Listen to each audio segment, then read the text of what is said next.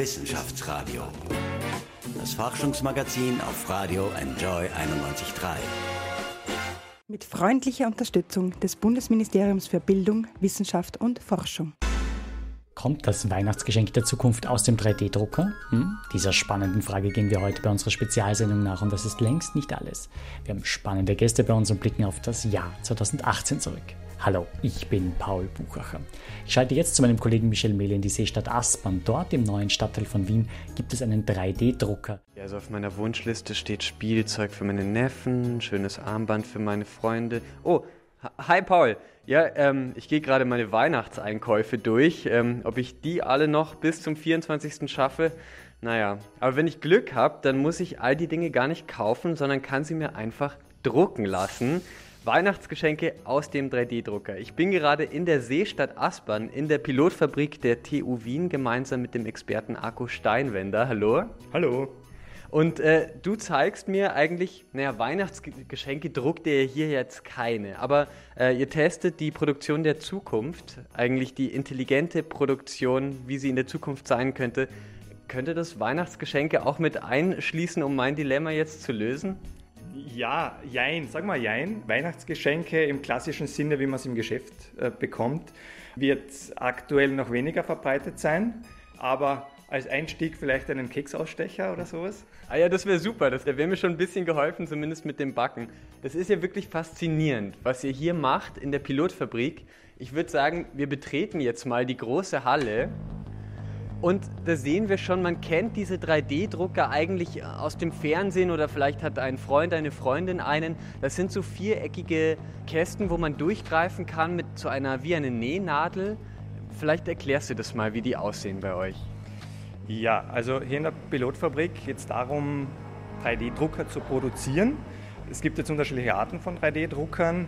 Ich sage mal, das, was man als Privater kennt, äh, sind 3D-Drucker, die nach dem äh, Prinzip funktionieren wie eine Heißkleberpistole. Und das sind auch die Drucker, die wir jetzt in der Pilotfabrik produzieren vom Produktionsprinzip, wie gesagt, sehr einfach und daher sind solche Drucker auch geeignet, dass man sie zu Hause im privaten Bereich einsetzen kann. Wie wird denn das jetzt aussehen? Wenn ich noch mal ganz kurz auf die Weihnachtsgeschenke der Zukunft komme, kommen die vielleicht alle aus dem, kann ich mir die zu Hause irgendwann selber drucken? Ja, also sagen wir so, für Bastler ist es wahrscheinlich möglich, auch gewisse äh, Teile auszudrucken, aber sehr häufig wird man aus Sicht der Qualität nicht zufrieden sein.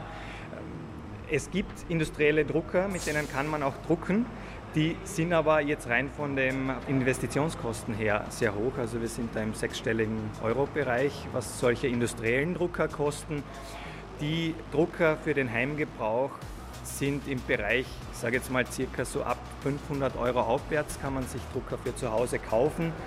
Allerdings da jetzt wirklich große Weihnachtsgeschenke zu drucken, selber zu drucken, wird wahrscheinlich heutzutage noch nicht so funktionieren. Das ist wirklich faszinierend. Gleichzeitig schwingt bei der Digitalisierung und der Automatisierung ja auch immer diese Angst mit, ähm, was wird denn aus unseren Jobs? Eine aktuelle Studie von Mercer sagt voraus, dass in Österreich jeder zweite Beschäftigte über 50 durch Roboter und Digitalisierung seine Arbeit verlieren könnte. Denkst du oft über dieses Problem nach? Ja, es wird sich auf jeden Fall stark verändern, unsere Arbeitswelt, wie sie zukünftig ausschaut. Auch in näherer Zukunft werden sich hier gewisse Veränderungen ergeben, meiner Meinung nach. Und ja, es wird gewisse Jobs möglicherweise in der Form wie heute nicht mehr geben. Ich denke, wir müssen aber alle einen Schritt weiter denken. Also nicht nur daran denken, dass Jobs weniger werden, ähm, sondern wir müssen auch daran denken, welche anderen Jobs entstehen dadurch eigentlich erst und wir müssen bereit sein, und ich glaube, das ist eine der größten Herausforderungen unserer Generation, also die Generation, die eigentlich noch den größten Teil des Arbeitslebens vor sich hat, hier mit der Veränderung umzugehen. Also nicht davon auszugehen, ich lerne jetzt was und das mache ich bis zu meiner Pension, sondern uns auf neue Situationen einlassen und äh, mit diesen neuen Situationen umgehen. Und da werden neue Jobs entstehen, da werden neue Ideen entstehen, neue Möglichkeiten entstehen und auf das müssen wir bauen. Auf der anderen Seite glaube ich auch, dass da natürlich irgendwo die Politik gefordert ist. Ähm, Produktivitäten steigen natürlich auch durch diese ganze Automatisierung, durch diese Digitalisierung. und davon soll ja auch unser Wohlstand was haben. Und da, wie ich meinte, ist meiner Meinung nach auch die Politik gefordert, hier in diese Richtung einzulenken. Also danke Arco Steinwender schon mal bis hierher. Äh, wir haben jetzt einiges über den 3D-Druck erfahren. Ich würde sagen, wir testen das jetzt auch einmal, was das Ding kann. Und äh, ich drucke mir meine Keksform, die ich dringend brauche zu Weihnachten.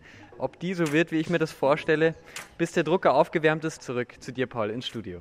Danke, Michelle. Wir hören uns später nochmal und dann testest du auch den Drucker. So, und gleich bei uns gibt es sehr, sehr interessante Gäste. Unbedingt dranbleiben. Wissenschaftsradio. Das Forschungsmagazin der FH Wien der WKW. Es war eines der großen Jahresthemen 2018. Der Aufreger um Facebook und die mögliche Weitergabe von Daten, aber auch über die neue EU-Datenschutzgrundverordnung ist viel gesprochen worden. Und wir hatten ihn als Experte in einer Wissenschaftsradiosendung dazu zu Gast und ich freue mich, ihn jetzt noch einmal bei mir zu haben. Herzlich willkommen, Anwalt Nino Tlapak von der Kanzlei Dorda aus dem ersten Bezirk in Wien. Grüß Gott, hallo. Fein, dass Sie sich noch einmal Zeit nehmen, Herr Tlapak. Dafür danke in diesem ohnehin sehr dichten Dezember, sicherlich auch für Sie. Wenn wir jetzt bilanzieren, jetzt ist die knapp ein halbes Jahr ungefähr, so Pi mal Daumen, knapp ein halbes Jahr ist die jetzt sozusagen in Kraft. Wie geht es denn den Unternehmen in Österreich mit dieser EU-DSGVO? Was ist sozusagen Ihr Eindruck? Welche erste kleine Bilanz würden Sie ziehen? Ich würde sagen, dass es zwei Arten der Reaktion gibt. Das eine sind die Unternehmen, die sich wirklich in den letzten eineinhalb Jahren sehr stark darauf fokussiert und vorbereitet haben. Dort gibt es immer noch einiges an Nachwehen. Man hat natürlich in den Projekten priorisieren müssen, da gibt es noch genug an Nacharbeit, aber dort ist man schon sehr weit. Da sind die neuen spannenden Themen eher die, Anfragen von Betroffenen, jemand möchte Auskunft, Löschung oder wenn ich die Awareness so weiter beim Unternehmen, dass sich Data Breaches mir auffallen und ich sie dann vielleicht der Behörde oder sogar den Betroffenen melden muss.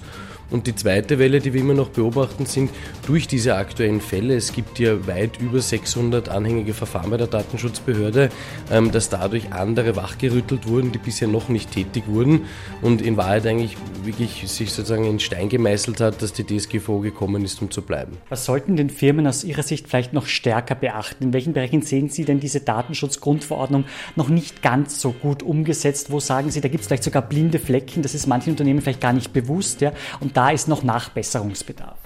Also ich glaube, das eine Thema oder überhaupt die Eingangsfrage, die wir, mit der wir immer noch konfrontiert sind, ist, sie betrifft wirklich alle Unternehmen oder auch Vereine. Es gab in den letzten paar Monaten sogar schon Entscheidungen der Behörde zu Einwilligungserklärungen von Vereinen.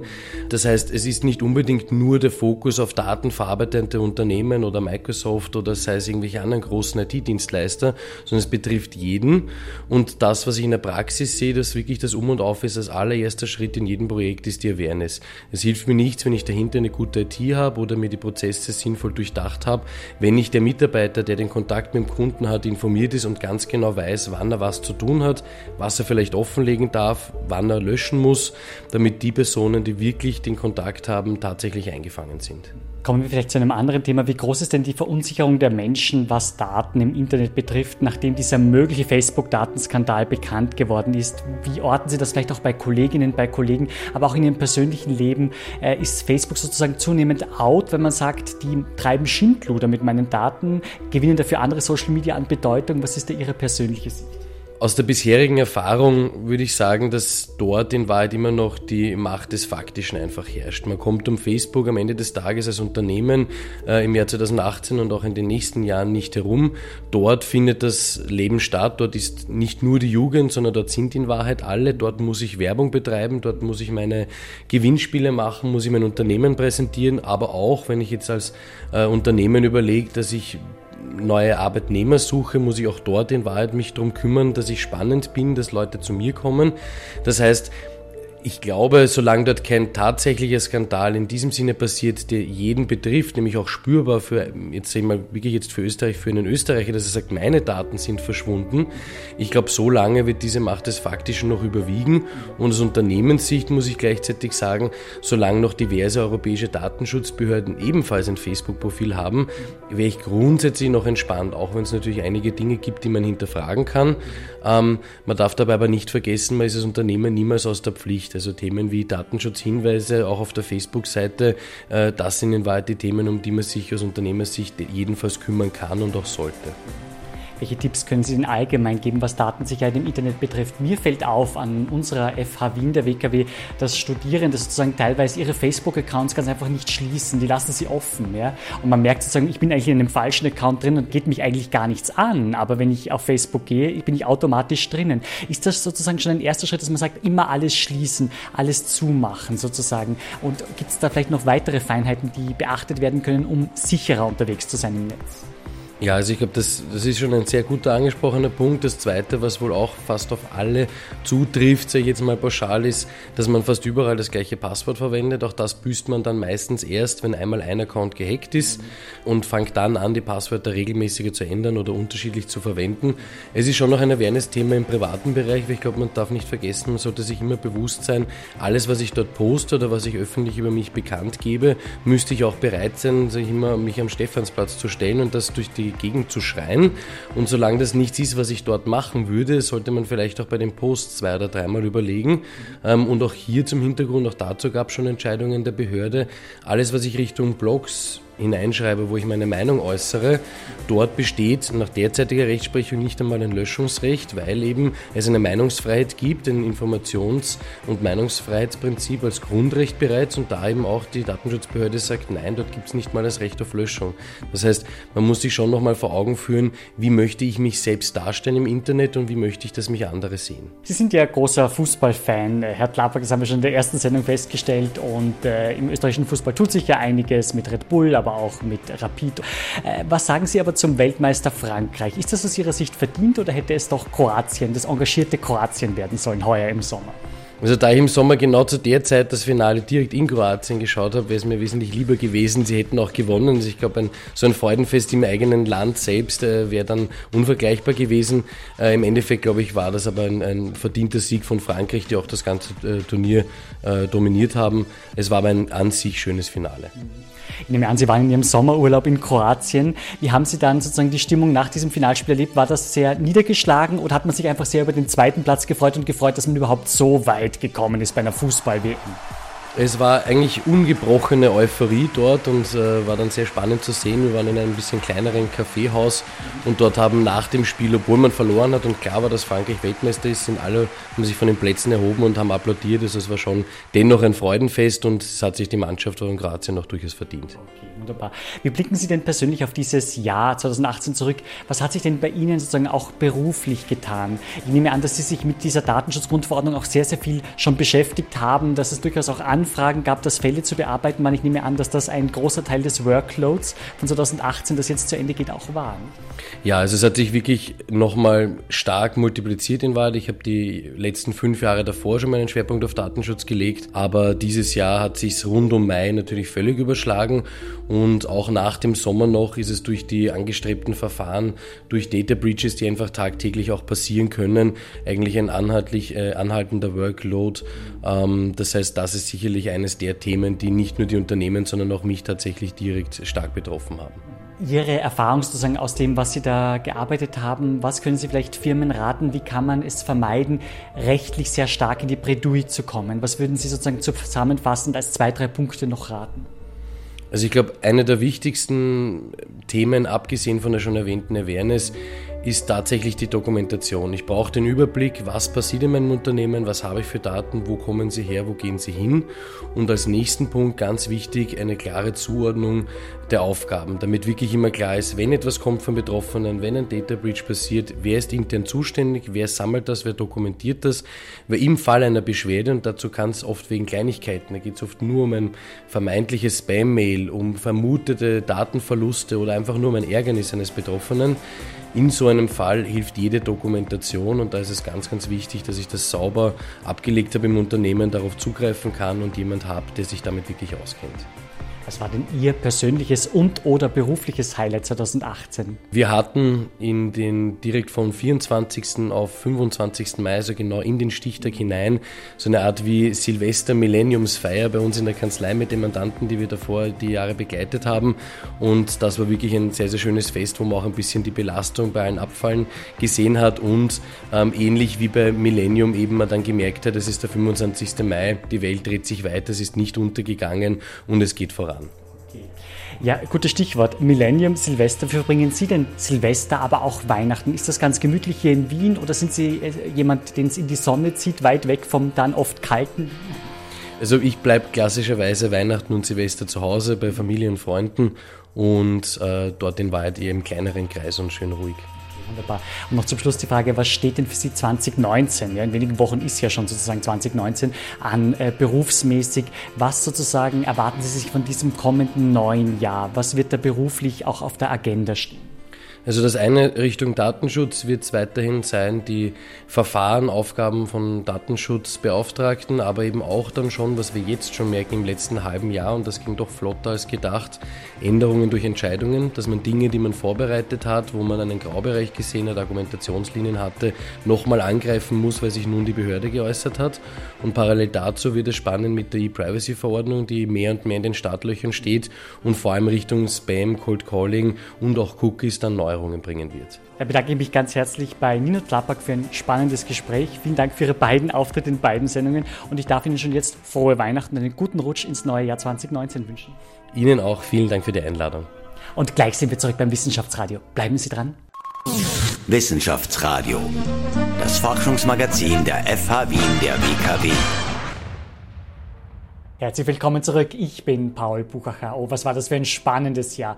Und wir freuen uns sehr, dass unsere Partnerunis wieder mit dabei waren. Zum Beispiel die Medizinische Uni Wien. Mit Elisabeth Prestel haben wir da über 200 Jahre Ignaz Semmelweis gesprochen. Von der Veterinärmedizinischen Uni, einer Einrichtung, die unter anderem Tierärzte ausbildet, hatten wir Thomas Rühlicke zum Beispiel zu Gast. Wir haben mit ihm über das sehr große Reizthema Tierversuche gesprochen.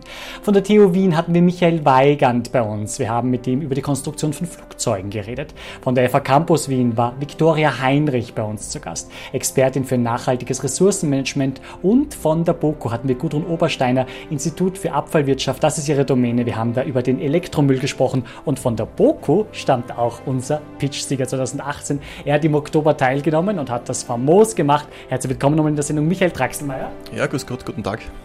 Und lieber Andi Jäger, auch du warst an dieser Sendung sehr maßgeblich beteiligt. Du warst Juror, du hast gewertet sozusagen, ja, und hast ihn zum Sieger erkoren. Freuen uns sehr, dass du heute da bist. Herzlich willkommen, Andreas Jäger. Ja, danke nochmal für die Einladung. Schön wieder da zu sein, dass wir uns wieder sehen nach ein paar Wochen. Du bist eben bei OF3 Kultur und Information Moderator, nämlich der Sendung Quantensprung und beschäftigst dich viel mit Wissenschaft. Was hat dir am Pitch von Michael Draxelmeier am besten gefallen? Ja, es waren vier Damen und ein Herr sozusagen. Und der Hahn im Korb, wenn man das so sagen darf, hat sich dann durchgesetzt. Was hat dir am besten gefallen an diesem Pitch? Warum hast du den Herrn Draxelmeier zum Sieger erkoren? Es war eine Zielfotoentscheidung, aber er war vorne. Also er war mit der Brust nach, nach vorne. Nein, mir, mir, hat, mir hat die Klarheit. Ich habe von vorne bis hinten alles verstanden. Es war der Aufbau nicht ganz perfekt, weil 90 Sekunden ist nicht einfach. Also er hätte noch eine Minute mehr braucht. Aber es war, es war so klar und total verständlich und man hat genau gesehen, was ihn treibt und man hat ihm auch folgen können. Und, und deswegen war er schon der verdiente Sieger. Wie haben Sie denn das in Erinnerung? Nochmal herzliche Gratulation. Ja, an der Boko sind Sie sicher schon ganz groß gefeiert worden. Ja, vielleicht hängt bald in der Ahnengalerie sozusagen auch, auch ein Bild von Ihnen sozusagen, wo man sagt, das ist der Pitch-Sieger. Ja, ja, wie haben Sie es denn sozusagen sozusagen empfunden? Ja, es war eine, eine ganz tolle Erfahrung. Ähm, erstens mal, mal live im, im Radio zu sprechen, ja, also dass man nicht, wenn irgendwas schief geht, nochmal ähm, zurückspulen kann und nochmal probieren kann. Ähm, und auch die, das Feedback vom, vom Andreas Jäger, nicht nur für mich, sondern auch für die anderen Kandidatinnen, da haben wir wirklich viel mitnehmen können. Ne? Wie baue ich so einen Pitch am besten auf? Wie, fang, wie, wie kann ich starten in so einem Pitch, ja? dass, ich das, dass ich das Publikum gleich mitnehme und, und mitreiße? Also wirklich eine tolle Erfahrung. Wir dürfen Ihnen an dieser Stelle auch gratulieren. Sie sind nämlich zum dritten Mal Papa geworden, gell? Ja, genau. Äh, mittlerweile haben wir drei Kinder. Die beiden, die beiden Großen freuen sich sehr, dass sie, dass sie jetzt endlich einen kleinen Bruder haben. Die haben ja schon ein, ein halbes Jahr lang ähm, darauf gewartet, dass, dass, der, dass der Kleine endlich kommt. Schön. Ich wünsche Ihnen ein besonders schönes Weihnachtsfest. Ja, Sie sind dann zu fünft in der Familie, nicht? Ihre Frau, Sie und drei Kinder. Ja, genau. Ja. Okay, wunderbar.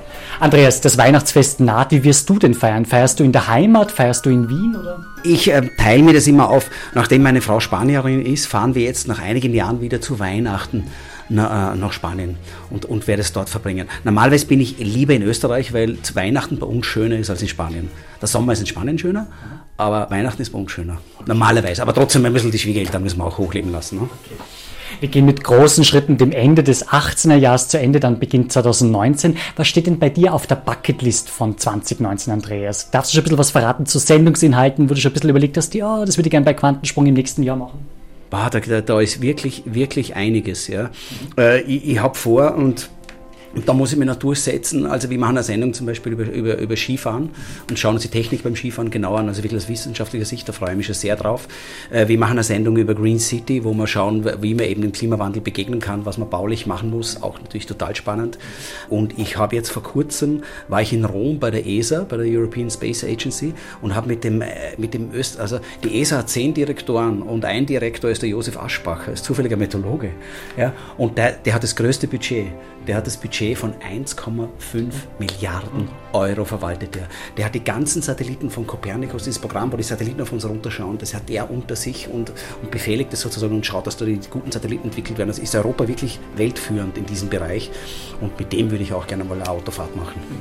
Wunderbar. Also ich hoffe sehr, dass es dazu kommt. Das wünsche ich dir sehr. Herr Draxelmeier, jetzt sind Sie Pitch-Sieger 2018 ja, und können mit stolz geschwellter Brust ins neue Jahr sozusagen schreiten. Was steht denn bei Ihnen sozusagen an, auf der Bucketlist, auf der To-Do-Liste? Was haben Sie alles vor? Ähm, naja, wir, wir hoffen, dass wir die in meiner Pitch bereits angesprochene Kooperation mit der St. Anne Kinderkrebsforschung noch ausbauen können. Ja, da haben wir ein, ein CD-Labor eingereicht, also ein, ein Christian Doppler-Labor, das ist eine, eine, Forschungsförderungsgesellschaft in Österreich. Und das ist wirklich ein, ein, ein, richtig tolles Projekt und wir hoffen mal, dass wir da jetzt langfristig ähm, Geld bekommen, um diese Forschung weiter zu betreiben. Jetzt stelle ich Ihnen eine kleine Aufgabe, noch weniger als 90 Sekunden. Würden Sie mir nochmal sozusagen in knappen Sätzen fassen, worüber Sie im Pitch gesprochen haben, für alle, die die Sendung verpasst haben? Übrigens zum Nachhören auf wien.enscheradio.at. Ja, also wir betreiben das sogenannte Protein Engineering. Ja, also wie der Name schon sagt, nimmt man Proteine her, ähm, also Eiweißmoleküle und engineert diese Proteine, also man baut sie gezielt um. Ähm, und wenn man eben bedenkt, dass in unserem Körper ähm, so gut wie alle Vorgänge durch Proteine durchgeführt und, und gesteuert werden, dann kann man sich vorstellen, was, was einem da an Möglichkeiten offen stehen, wenn man diese Proteine jetzt im Prinzip jedes erdenkliche Protein umbauen kann. Ja, und dementsprechend ist es dann auch möglich, dass man Immunzellen umbaut, ja, also Proteine in Immunzellen umbaut, und das ist eben das, was wir machen, sodass diese Immunzellen dann Krebszellen ähm, erkennen und, und zerstören können. Eine sehr, sehr wichtige Aufgabe. Krebs als eine der größten Geißeln der Menschheit hat dich sicherlich auch schon bei Quantensprung nämlich an beschäftigt, oder? Die Krankheit Krebs? Ah, direkt noch nicht, nein. Also Krebs haben wir jetzt noch nicht gemacht, aber ich könnte mir jetzt vorstellen, dass wir mit dem Michael Draxelmeier die Sendung machen. Und uh, übrigens, was ich damals gesagt habe, dass er zu wenig schnell auf das Ziel gekommen ist, hat er jetzt perfekt gemacht. Er lernt sehr, sehr, sehr schnell, großartig. Wahrscheinlich, weil es nicht in dieser Taktung war mit den 90 Sekunden, wo man das Musikbett im Hintergrund hört, diese tickende Uhr und so, das macht schon ein bisschen was aus wahrscheinlich. Ja, und weil ich mir das Feedback von Andreas Jäger auch zu Herzen genommen habe und ja, das Unwichtige also weggelassen habe. Was für ein Schüler. Großartig. Also, es war wirklich eine tolle Sendung zum Nachhören auf wien.enscheradio.at. Ein kurzer Wordtrap mit meinen Gästen hätte ich gerne noch gemacht. Einige Stichworte zu großen Jahresthemen. Was fällt assoziativ dazu ein? Marcel Hirscher ist Vater geworden und auch Sie sind zum dritten Mal Vater geworden. Was fällt Ihnen zu Marcel Hirscher ein? Ja, toll, dass er jetzt ähm, auch, auch ähm, Vater geworden ist. Es ist mit nichts anderem auf der Welt vergleichbar. Äh, und was er sportlich leistet, ist, ist einfach unbeschreiblich, also Wahnsinn. Ja. Andreas, Philipp Hochmeier, der aus den Vorstadtweibern bekannt ist, springt für den Jedermann Tobias Moretti in Salzburg ein. Was fällt dir ganz spontan zu diesem Satz ein? Springt für den Jedermann in Salzburg. Wow, das ist natürlich aus, was mir spontan einfällt, ist, dass es eine Auszeichnung für jeden Schauspieler, Schauspieler ist, dass er, dass er als Jedermann spielen darf. Ja. Dass das, das am Domplatz war, genau. Andreas, Dürre und Hitze im Sommer. Gerade in Wien hat es mehr als 40 Tropennächte gegeben, eigentlich unvorstellbar. Aber auch sozusagen Hochwasser. Wir erinnern uns noch an Ende Oktober. Wir erinnern uns an die schwierige Lage in Südtirol, in Kärnten und so weiter. Mhm. Wie siehst du diese klimatischen Sprünge? Manche Leute sagen, die ganz normalen Leute auf der Straße, es gibt keine Übergänge mehr. Ich glaube, das mit keinen Übergängen, das, das lässt sich nicht. Das ist, das ist so komisch subjektiv. Also das ist nicht mit Daten festmachbar, dass es keine Übergänge mehr gibt. Es ist einfach nur so, dass sozusagen die warme Jahreszeit länger geworden ist. Die hat sie in den Winter reingefressen und in den Herbst reingefressen. Also es ist jetzt, es war dann auch damals im, äh, vor kurzem im Oktober, ne? da war es ja auch länger, lang warm. Also ja, also dieses mit schneller Übergängen kann ich nicht bestätigen. Diese mit, die Sommer werden im Schnitt wärmer sein, als sie früher waren. Es wird auch mal kalte Sommer geben, aber mehr warme, das kann man bestätigen. Also wir werden uns diese Herausforderung alle stellen müssen. Herzlichen Dank nochmal an meine Gäste. Schön, dass Sie noch einmal da waren. Michael Draxelmeier, alles Gute für 2019. Nochmal herzliche Gratulation zum Sieg bei der Pitch Challenge. Ja, ja vielen Dank. Alles Gute auch für Sie und Ihre Familie.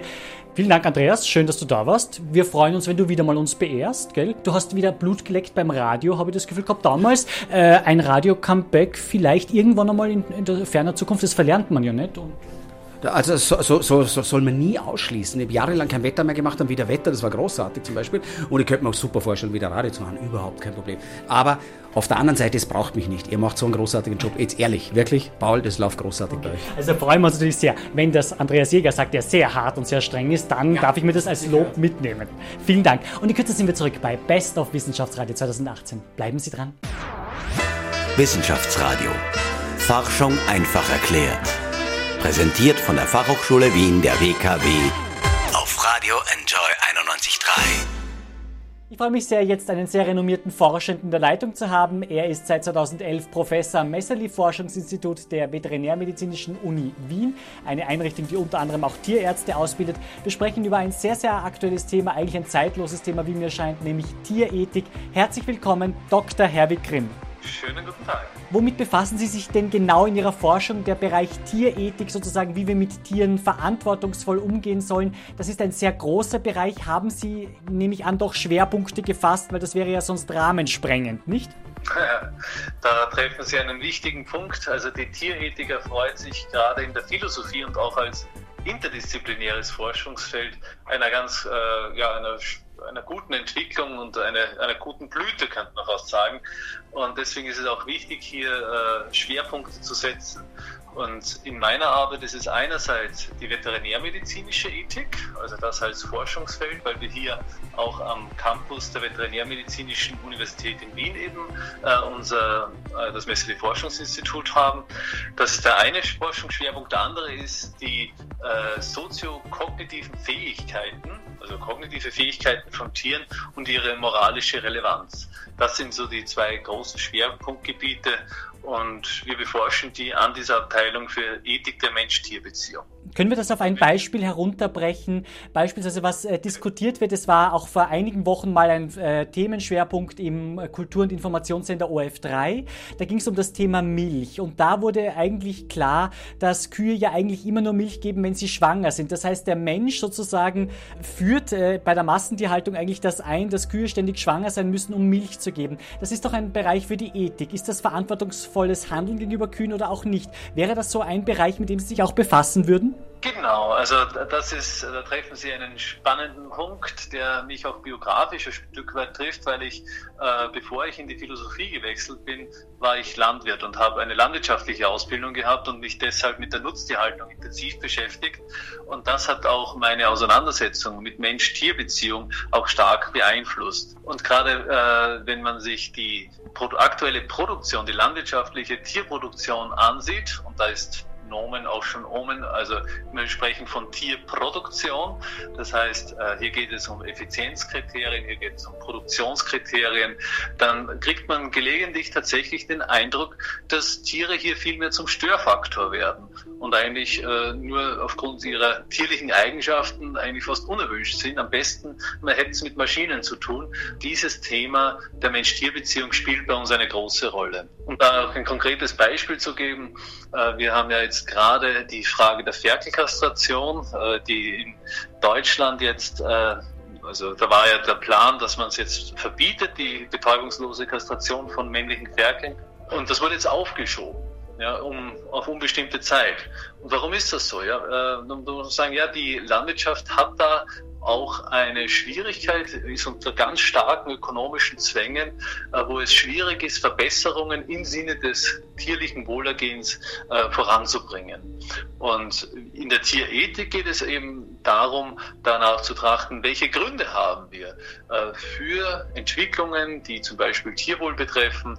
Das ist aber nicht nur die Landwirtschaft, das hat genauso mit Tierversuchen zu tun, aber auch die Mensch-Tier-Beziehung in unseren Haushalten, also was man dann Heimtierbeziehung nennen kann oder Gefährten. Mhm, mhm. Also sehr, sehr spannende und aktuelle Gebiete. Was wäre denn zum Schutz von Tieren nötig, wenn wir es an einem Beispiel sozusagen aufziehen, wie eben zum Beispiel den Hühnern, nicht? Da hat es äh, viele Jahre bis in die 90er Jahre hinein die Massentierhaltung gegeben. Heute wird bei den Eiern klarer unterschieden zwischen Bodenhaltung und Freilandhaltung. Ja, ich glaube, Konsumentinnen und Konsumenten sind ein bisschen aufgeklärter darüber. Aber was wäre da zum Beispiel noch alles nötig, damit sozusagen das Frühstücksei mit gutem Gewissen verspeist werden kann? Die die Eierproduktion ist ja ein sehr schönes Beispiel, äh, wo man es geschafft hat, einen klaren Code auf das Produkt zu bringen und dadurch auch ein Nachdenken anzustoßen. Äh, ich glaube allerdings, dass die größten Veränderungen, die wir brauchen, gar nicht so sehr in den Stellen, sondern zuerst in den Köpfen passieren müssen. Wir haben in der Vergangenheit äh, gerne so ein Schwarz-Peter-Spiel gespielt. Wer hat Schuld, dass sich in der Landwirtschaft nichts tut? Dann kann man sagen, ja, die Bauern, die, die Bauern sagen die Konsumenten und es geht hin und her.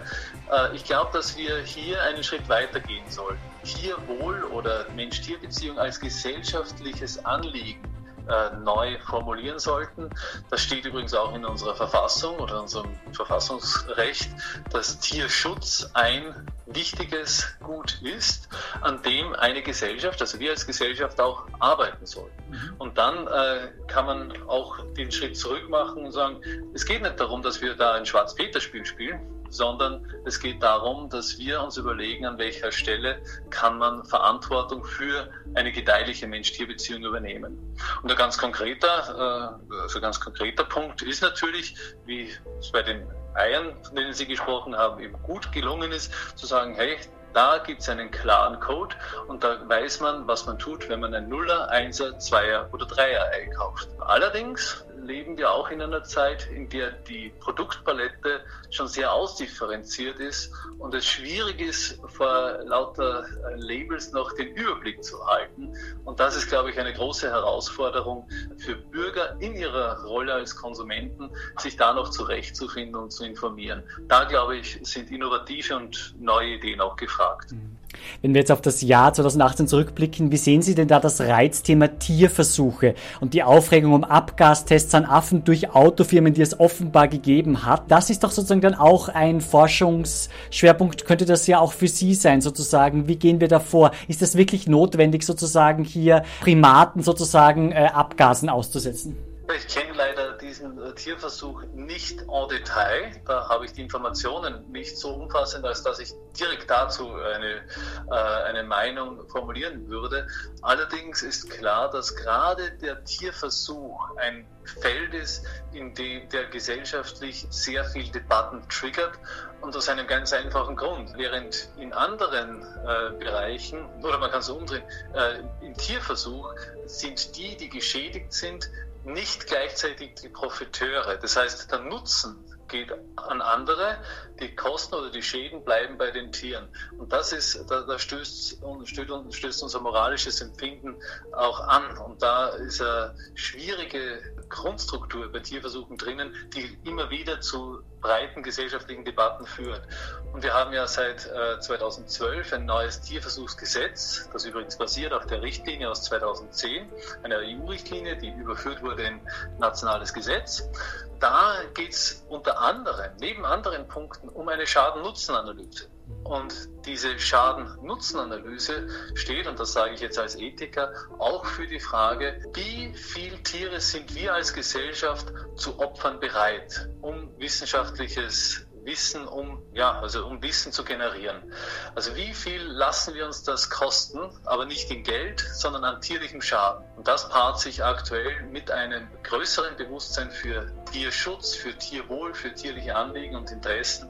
Und das äh, erklärt auch meines Erachtens zu einem Gutteil diese hart geführte Diskussion um Tierversuche. Man sollte an der Stelle aber nicht vergessen, dass das Tierversuchsgesetz nur dann Tierversuche äh, für zulässig erklärt, also die Behörde, die Tierversuche wird zulässig erklärt, wenn sie unerlässlich sind. Das heißt, man muss bei jedem Tierversuch, bei jedem Tierversuch wird auch geprüft, ob es nicht auch Alternativen gibt, das relevante Wissen zu generieren, mhm. ohne Tiere. Mhm. Genau, also das äh, sind wichtige Punkte, die man bei der Tierversuchsdebatte nicht vergessen mhm. sollte. An welchen Projekten arbeiten Sie denn im nächsten Jahr 2019, Herr Grimm? Was steht bei Ihnen an? Können Sie vielleicht ein Beispiel nennen, was besonders plakativ ist, wo Sie sagen, da kann man gut illustrieren, sozusagen, was mein Forschungsschwerpunkt im nächsten Jahr sein wird? Ja, ganz äh, schön und äh, erfreulich ist der Bereich der veterinärmedizinischen Ethik. In dem haben wir in der Vergangenheit mit Amtstierärzten stark zusammengearbeitet, um die Tierärzte oder konkret die Amtstierärzte auch äh, mit Analyse-Tools zu, äh, ja, zu auszustatten, um über ihre, ihre, moralischen Fragen nachdenken zu können und das strukturiert zu tun. Nachdenken tun die natürlich viel über ihre Praxis, aber äh, das strukturiert zu tun unter Zuhilfenahme sogenannter Ethical Tools, wie wir sie nennen in der Philosophie. Und da ein konkretes Beispiel zu nennen, Tierärzte und damit auch Amtstierärzte werden ja ausgebildet, äh, darauf, Tieren zu helfen, nämlich in ihrer ges gesundheitlichen Anliegen oder einfach gesund zu machen, schlicht. Und äh, die Amtstierärzte sind aber zum Beispiel bei Tierseuchenausbrüchen gefordert, auch also nicht nur kranke Tiere zu töten und zu keulen, wie man dann sagt, mhm. sondern auch äh, Risiko, also äh, Risikotiere, die vielleicht dazu führen, dass sich eine Seuche verbreitet. Und da sieht man schon den moralischen Konflikt, der hier auftaucht. Auf der einen Seite sind diese Tierärzte darauf trainiert und ausgebildet, Tieren zu helfen in Extremsituationen sind sie aber dann gefordert, Tiere zu töten, selbst, also in manchen Fällen selbst wenn sie gesund sind. Nehmen Sie die BSE-Krise, die man nicht so schnell aus dem kollektiven Gedächtnis kriegt. Mhm. Nehmen Sie Maul- und Klauenseuche, äh, nehmen Sie die äh, klassische Schweinepest. Da kommen Tierärzte tatsächlich auch an ihre moralischen Grenzen. Und diese Fragen oder solche Fragen diskutieren wir mit den Tierärzten. Und das äh, haben wir weiterhin vor. Äh, und nicht nur Lösungen zu erarbeiten für diese moralischen Herausforderungen, sondern das auch in Lehr- und Lifelong Learning-Programmen äh, zu überführen, sodass die, der, die Profession der Tierärzte da auch ein Leben lang weiter lernen und weiter trainieren kann, mit gesellschaftlich relevanten Fragen der Mensch-Tier-Beziehung umzugehen. Und das ist ein sehr spannendes und schönes Projekt, auch ein erfolgreiches Projekt, auf das ich mich im nächsten Jahr auch schon wieder freue. Sehr fein. Dann wünsche ich Ihnen schon jetzt, obwohl es noch ein bisschen hin ist, frohe Weihnachten, einen guten Rutsch ins neue Jahr, Herr Dr. Grimm. Äh, ich nehme an, wenn Sie Weihnachten feiern, kommt äh, ein Bio-Karpfen oder ein Bio-Gansel auf den Tisch, oder? Kann man das so zugespitzt sagen, oder? Hm, wahrscheinlich wird es ohne Fleisch sein, mhm. genau, weil ich da großen Wert drauf lege, dass ich erstens weiß, äh, wo das Fleisch herkommt, äh, also wo die Tiere, wie die Tiere gehalten wurden, wie sie geschlachtet wurden. Und da muss ich auch mit dem Ganzen noch einverstanden sein. Und da reduziert sich das Fleischessen auf ganz, ganz seltene Momente. Weihnachten gehört manchmal dazu. Ob es diesmal dazu gehört, das muss ich noch schauen. Mhm. Vielen Dank fürs interessante Gespräch und alles Gute für Sie, Dr. Herwig Grimm von der WetMed Uni Wien. Vielen Dank, schönen Tag noch. Wissenschaftsradio, das Forschungsmagazin der FH Wien der WKW. Die Herrschaft der Dinge, so heißt sein Werk, und dafür hat er den Preis für das Wissenschaftsbuch des Jahres bekommen. Autor Frank Trentmann ist jetzt bei mir in der Leitung. Herzlich willkommen, Herr Trentmann. Schöne Grüße nach Großbritannien.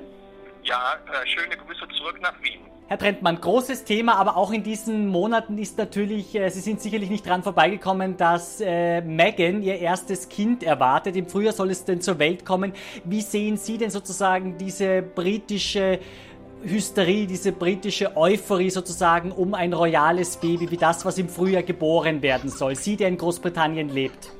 Die Popularität ähm, des Königshauses überrascht mich äh, wenig, denn für viele in Großbritannien ist so eine der wenigen ruhenden Anker oder Pole in ähm, einer sehr kritischen Zeit, in der die Menschen in Großbritannien sich grundsätzliche Fragen stellen über die Identität des Landes, ob das Land überhaupt noch zusammenbleibt mit dem möglichen ähm, Wegbruch äh, Nordirlands.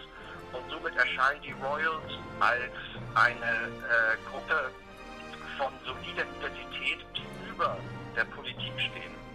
Das ist historisch ganz interessant, ähm, denn letzten Endes diese Vermarktung der Royals als eine äh, populäre und integrierende Funktion läuft wirklich, es gibt Ansätze im 18. Jahrhundert, aber letzten Endes ist das eine, ähm, eine Neuigkeit, also das ist eine erfundene Volksmonarchie des 20. Jahrhunderts. In Ihrem Buch geht es um den Konsum, welches Auto wir fahren, wie groß unser Haus oder unsere Wohnung ist. Das bestimmt unsere soziale Stellung. Sie beleuchten die Geschichte vom 15. Jahrhundert bis heute. Wie hat sich denn das Konsumverhalten in den wesentlichen zwei, drei Punkten verändert? Es gibt letzten Endes äh, einige größere Faktoren, die vom 15. Jahrhundert bis heute zu unserem sehr dynamischen Konsumverhalten führen, was letzten Endes ähm, nicht nachhaltig ist für den Planeten noch für äh, Gesellschaften. Der vielleicht entscheidende Durchbruch ist eine neue psychologische und auch neue kulturelle Haltung gegenüber dem Konsum. Äh, Konsum, wir, wir konsumieren alle und sehen das als etwas ganz Normales an, aber es ist wichtig zu erinnern, dass in fast allen Gesellschaften vor dem, ähm, vor dem 16. Jahrhundert es große Vorbehalte gegenüber dem Konsum gab und es gab eine ganz große Reihe von Maßnahmen, um das Konsumverhalten der Untertanen und Bürger einzuschränken und zu regulieren. Mit Restriktionen, mit Strafen und Ähnlichem. Das hatte äh, verschiedene Gründe.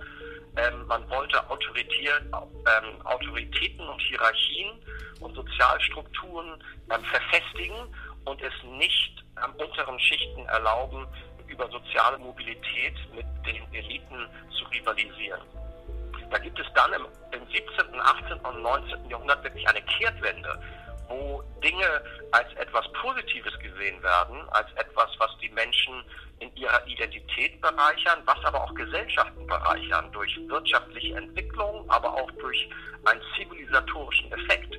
Und statt dann Konsum einzuschränken, sind wir im 20. Jahrhundert in einer Situation, dass wir ihn ähm, aktiv fördern. Also Konsum ist jetzt wirklich positiv legitimiert und das macht es uns heute so schwer, über Interventionen und ähm, politische Maßnahmen nachzudenken, die möglicherweise unseren Konsum regulieren. Mhm. Das ist, glaube ich, der entscheidende Punkt. Der zweite Punkt, den ich betonen würde, ist, dass in der heutigen Debatte äh, sehr viel über die Wahl des einzelnen Konsumenten geredet wird. Also Hans Schmidt möchte dieses Auto und ähm, Frau ähm, Wissbieter will ein anderes Auto. Das Entscheidende ist aber nicht ähm, die, Einzel die Wahl des Einzelnen, sondern es sind wirklich Gewohnheiten, Normen, soziale äh, Konventionen, mit denen wir unseren Alltag so verwandelt haben in den letzten 100, 150 Jahren, dass für uns Konsum ja ein Teil ähm, jeder Sekunde ist in unserem Alltag. Wie sind Statussymbole wie ein großes Auto, teure Kleidung, teurer Schmuck, die besten Plätze im Theater, in der Oper, die am teuersten sind, entstanden? Ja, ähm, ähm, Statussymbole hat es natürlich immer schon gegeben. Ähm, die verschieben sich aber, äh, das sollte man schon betonen. Also es gibt ähm, Schmuck, äh, Schmuck und Kleidung, es gibt ein, und auch das Auto, es gibt einen guten Grund, warum das wichtige Statussymbole sind, weil sie sehr sichtbar sind. Ähm, sie ähm, signalisieren ganz offensichtlich durch ihre Diamanten oder ihr bestimmte Art von Silber ähm, äh, der Öffentlichkeit, wer, wer wir sind oder wer wir wollen, ähm, dass wir sind oder dass andere denken, äh, wer wir sind. Ähm, aber man sollte schon betonen, es gibt auch immer Gegen, ähm, äh, Gegendynamiken. Also beim Schmuck ist das ähm, ganz eindeutig. Es gibt ähm, Zeiten in der Geschichte, wo der Schmuck sehr ostentativ ist. Denken Sie an Kronen, Diademe und ähnliches. Dann gibt es aber auch ähm, äh, im, im, im Modernismus Gegenrichtung, in der Schmuck ganz dezent, fast unsichtbar äh, wird. Ganz einfach und schlicht. Ähm, schauen Sie sich die nordischen, äh, die wichtigen nordischen Schmuck- und, und Juweldesigner an. Ähm, da wird dann nicht geprotzt, sondern da wird mit kleinen Unterschieden gehandelt. Nicht? Also das kann sich schon sehr stark verschieben. Aber ich würde auch betonen immer, dass ähm, wir denken häufig, wenn wir über Konsum reden, über diese sehr großen, protzigen Statussymbole. Das ist wirklich eine kleine Schicht des Konsums. Nicht? Also die, die große Menge des Konsums, über die denken wir gar nicht nach, sehen wir fast gar nicht mehr, weil sie so eingebettet ist in unser Leben als etwas Normales, dass es uns nicht vorkommt. Und das ist eigentlich der Konsum, der wichtig ist, wenn wir uns über gesellschaftliche und Umweltthemen Gedanken machen wollen. Wir befinden uns in Zeiten, in denen es um Effizienz, um den bestmöglichsten Absatz von Produkten geht. Wie wird denn die Zukunft aussehen? Welche Gefahren sehen Sie? Das ist eine ganz große und spannende Frage, inwieweit ähm, digitale Kommunikation ähm, die Welt des Internets unser Konsumverhalten möglicherweise revolutionieren werden. Und da gibt es eine, eine Sache, die mich besonders ähm, ähm interessiert ähm, und neugierig gemacht hat. Und das ist der Einfluss von digitalen Kommunikations- und auch Einkaufsmöglichkeiten auf die Vorfreude. In früheren Zeiten ähm, ist die Vorfreude auf Konsum ganz, ganz entscheidend. Es ist nicht nur der Punkt, in dem wir ein Objekt haben und dann besitzen oder benutzen können, sondern die Möglichkeit, in die Zukunft ähm, zu schauen und ähm, sich mit Freude und Neugier auf ein mögliches Geschenk einzustellen. Denken Sie an die Vorfreude von, von Weihnachten.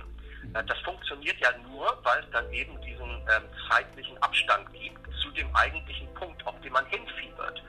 Was nun passiert ist mit digitalen ähm, ähm, Einkaufs- und Konsummöglichkeiten ist, dass sie alles eigentlich mittlerweile mit Knopfdruck bestellen können und in den nächsten fünf Minuten, wenn sie möchten, wird es bei ihnen vor der Haustür abgeliefert. Mhm. Da verringert sich natürlich diese die Zeitspanne, die die Vorfreude liegt, ganz, ganz, ganz radikal und ist, wir sollten uns fragen, was dann passiert. Also was dann passiert mit äh, Dingen wie Genuss, der sehr wichtig ist ähm, für die Nachfrage äh, nach Objekten und ob wir möglicherweise so ein bisschen abgestumpft werden.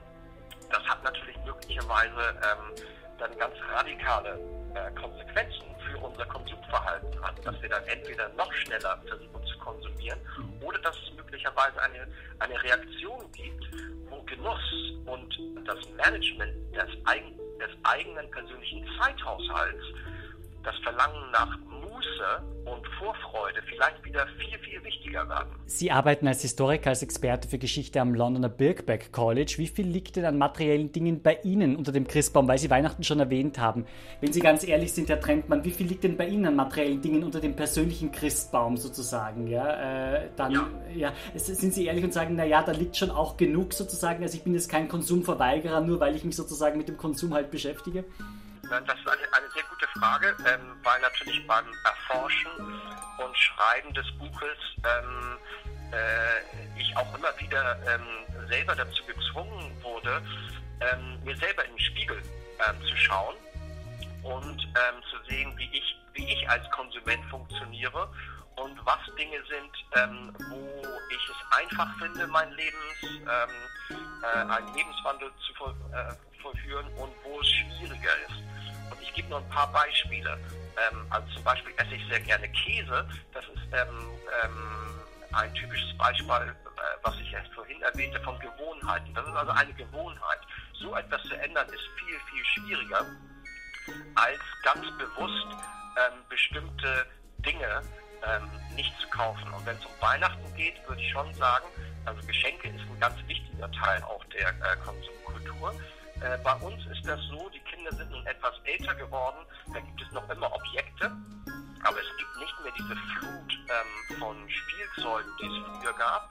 Und es hat sich schon das Kauf- und Konsumverhalten viel mehr zu, ähm, sagen wir, kreativen Geschenken und Dienstleistungen und Ähnlichem hin entwickelt. Das sind auch immer häufig Dinge, also wenn man zum Beispiel selber ein Fotobuch produziert, ähm, hat es, ist das trotzdem nicht nur digital, sondern man gibt es jemandem, der kann es in der Hand halten.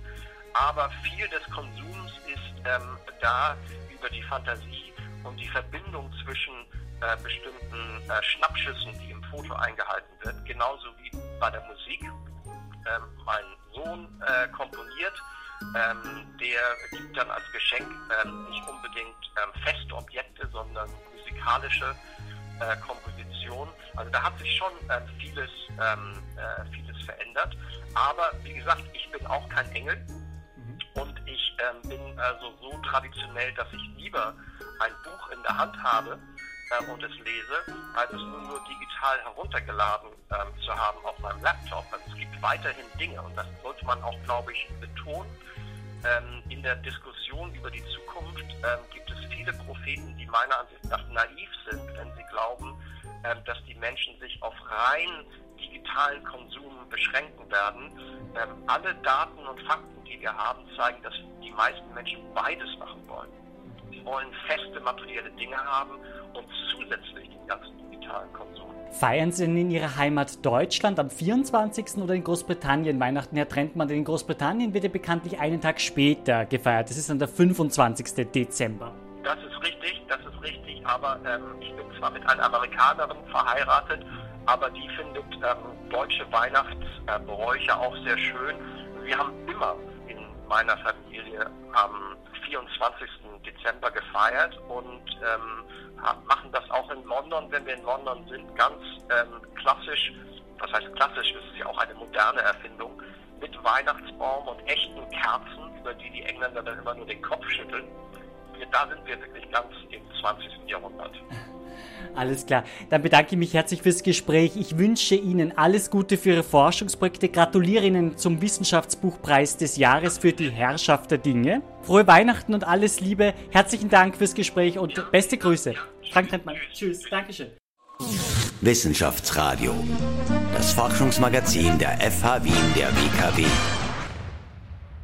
Zurück bei der großen Jahresabschlusssendung vom Wissenschaftsradio. Unsere Weihnachtsausgabe ist das. Schön, dass Sie mit dabei sind. So, mein Kollege Michel Mille macht jetzt den Test. Also wir hören es jetzt hier schon im Hintergrund. Hier wird meine Keksform gedruckt. Bis jetzt sieht sie eigentlich ganz gut aus. Ich habe mich für so ein Lebkuchenmännchen entschieden und ja, mal schauen. Also ich bin noch mittendrin. Das, das könnte aber was werden. Ähm, Philipp Holt von der TU Wien, du bist quasi der Herr über diese Pilotfabrik. Es werden ja nicht nur 3D-Drucker hergestellt und bei Weipen auch nicht nur Keksformen wie bei mir heute. Was macht ihr denn hier sonst noch? Also einer der großen Forschungsthemen an der Stelle sind Assistenzsysteme. Da unterscheiden wir digitale Assistenzsysteme äh, als aber auch technische Assistenzsysteme. Da geht es so ein bisschen darum, wir proklamieren hier Losgröße 1. Ja, also versuchen zu betriebswirtschaftlich sinnvollen Konditionen ähm, Produktionssysteme zu realisieren, wo kundenindividuelle Produkte ähm, bereitgestellt werden. Bei ein paar Wörtern bin ich jetzt ausgestiegen, leider. Losgröße 1, was ist denn das? Losgröße 1 ist praktisch ähm, Volkswagen und Max kaum für möglich halten, hat in den letzten Jahren äh, auch wieder mehr als 10 Millionen Fahrzeuge produziert. Ja? Das heißt, das ist eigentlich eine klassische Serienmontage, die wir mhm. da an unterschiedlichen ähm, Standorten der Automobilindustrie vorfinden. Wenn man sich das aber mal ganz genau im Detail anschaut, dann gleicht kaum ein Auto dem anderen Auto. Das heißt, gewisse Teile werden ausgetauscht, Autos haben ein unterschiedliches Design, unterschiedlichen Look ähm, greifen auf unterschiedliche Materialien hinzu und auch unterschiedliche Montageschritte und Tätigkeiten müssen äh, erfolgen. Und das ist, ist ein Trend, diese Kundenindividualisierung. Jeder Kunde will sein individuelles Produkt haben, das sich in den letzten 25, 30 Jahren praktisch in jeder Industrie gezeigt hat. Das heißt, diese klassische Serienmontage, wie wir sie von Henry Ford aus den 1920er Jahren kennen, die gibt es praktisch eigentlich gar nicht mehr, ja? sondern jeder Kunde will sein eigenes Produkt haben und das führt ganz einfach zu gigantischen Komplexitätsproblemen im Produktionssystem. Ja? Und da greifen genau diese ähm, Kommunikationssysteme äh, ein, Digitalisierung greift dort ein, um die betriebswirtschaftlichen Vorteile einer Serienmontage zu nutzen, aber gleichzeitig Losgröße 1 produzieren zu können.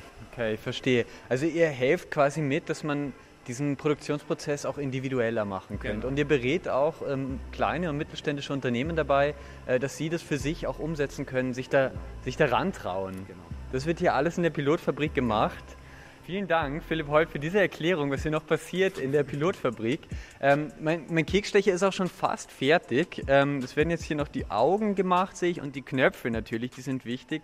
Herr Steinwender, Sie sind ja auch noch bei mir. Jetzt stellen wir uns mal vor, wir stehen auf dem Mond, eine unendlich leere Fläche und sollen genau hier eine Stadt bauen. Unmöglich? Nicht unbedingt. In 50 Jahren soll das möglich sein, die ersten Häuser am Mond. Ganz vorne mit dabei ist eine Wiener Firma aus Maria Hilf. Litos ist Weltmarktführer bei 3D-Druckern für Keramikteile. Jetzt haben die Wiener einen Auftrag von der Europäischen Weltraumorganisation ESA bekommen. Werkzeuge aus Mondstaub drucken. Die ersten Teile sind schon fertig. Wie könnten denn solche Häuser aus dem 3D-Drucker aussehen? Sowas gibt es ja auch schon auf der Erde, oder? Ja, Häuser werden auch schon gedruckt teilweise. Da gibt es natürlich noch andere Herausforderungen dahinter, wie Zertifizierung von solchen Bauwerken.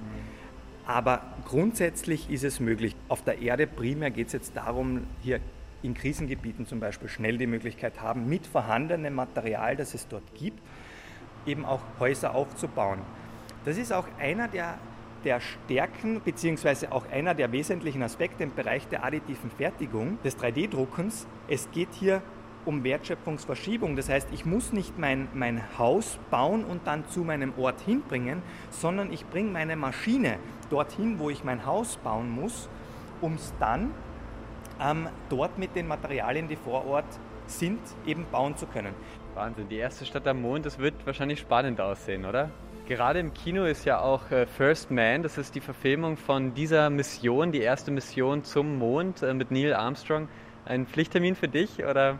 Ist natürlich absolut interessant, hatte ich jetzt aber noch nicht ganz so auf der Uhr. Ja, mal sehen dazu. Oh, und jetzt ist er, ich glaube, jetzt geht die Nadel da zurück, der ist schon fertig. Darf ich ihn jetzt schon rausnehmen oder muss der noch kühlen? Ja, es sollte kurz noch abkühlen, die okay. Bauplattform. Ähm, das ist auch wichtig, damit sich Bauteile nicht verziehen. Aber sobald das abgekühlt ist, was jetzt bei diesem Verfahren recht schnell gehen sollte, kann man diesen Teil dann auch schon herausnehmen. Okay, jetzt haben wir kurz gewartet. Ich nehme ihn jetzt mal heraus. Uh, und sieht fantastisch aus in einem äh, saftigen Weihnachtsgrün. Quasi habe ich den jetzt äh, gebacken, meinen Keksstecher. Jetzt kann ich richtig loslegen. Ähm, vielen Dank, Akku Steinwender, Philipp Holt von der Pilotfabrik, dass Sie mir das gezeigt haben. Ähm, dann steht Weihnachten quasi nichts mehr im Wege. Und äh, wir haben viel gelernt über den 3D-Druck, über die additive Fertigung und was hier in der Pilotfabrik gemacht wird. Vielen Dank. Paul, ähm, das bedeutet, wir fangen jetzt gleich an zu backen. Äh, und ich würde sagen, äh, auf Wiedersehen damit. Ja, vielen Dank, Michelle. Und das war unsere große Jahresabschlusssendung. Wir wünschen frohe Weihnachten, schöne Feiertage und einen guten Start ins neue Jahr. Servus, machen Sie es gut. Bis bald. Wissenschaftsradio, das Forschungsmagazin. Alle Infos unter enjoyradio.at.